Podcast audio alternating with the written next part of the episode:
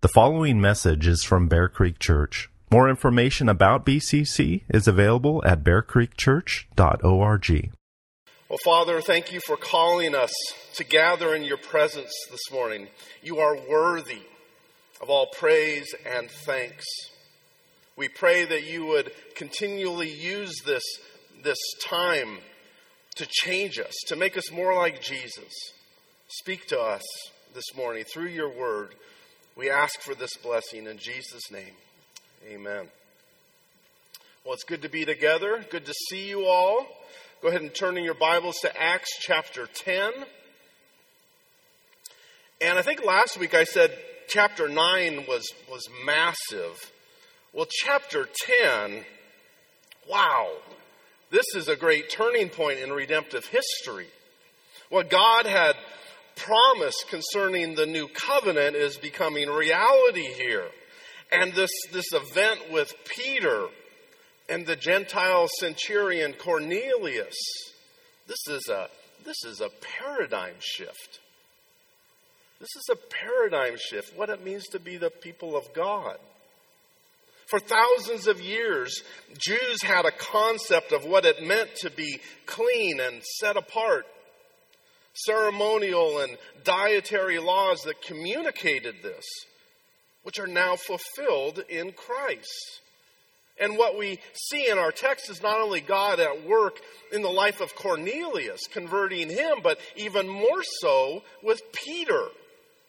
If you remember, Luke, he gave us a hint of God preparing Peter for, for this paradigm shift, for this massive moment, he began preparing Peter at the end of chapter 9 by telling us that Peter stayed in Joppa at the house of a man named Simon who was a tanner. And if you remember, that's significant because the life of a Jew, for a Jew, a tanner, remember, works with dead animals and their hides. And so a Jew, a scrupulous Jew, would consider this man and consider this house unclean.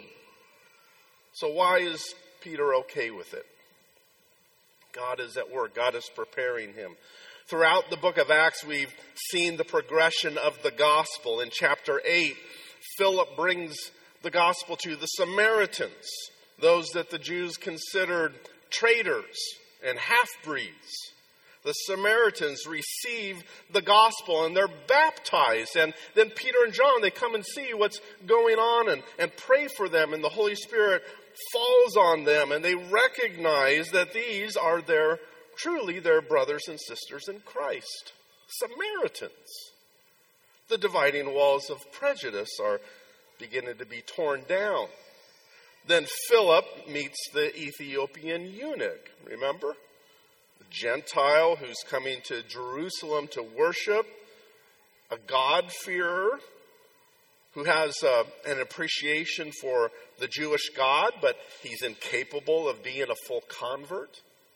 The Lord providentially brings about this meeting where Philip opens the scriptures to him concerning Jesus, and another is baptized, an equal brother in Christ. Then Luke tells us of the conversion of the church's greatest persecutor and enemy, and Saul is welcomed as a brother. So we see Samaritan and Gentile and enemy. There's a pause in chapter 9 as Paul is being prepared by God. Many people want to kill him, so the apostles take him to Caesarea and, and ship him off back home to Tarsus. And really, there's a, there's a there's another eight to ten years before Barnabas is sent to go get Paul, before the missionary journeys begin. But during this pause with Paul, God is at work through Peter, preparing him to lay the foundation for the further spread of the gospel to Gentiles. Two great miracles we recounted last week that must have confirmed and and mightily strengthened Peter's faith. Two great miracles that communicated to the people that this was the apostle of Jesus. He had the authority of Christ. He's And Jesus is working through him and authorizing him to lay the foundation for the church. Before the cross, Jesus told Peter that he would give him the keys of the kingdom. And what we see is that one key unlocked the outpouring of the Spirit to the various Jews at Pentecost. And then another key opened the door to the Samaritans. And now he's unlocking a heavenly door of Holy Spirit blessing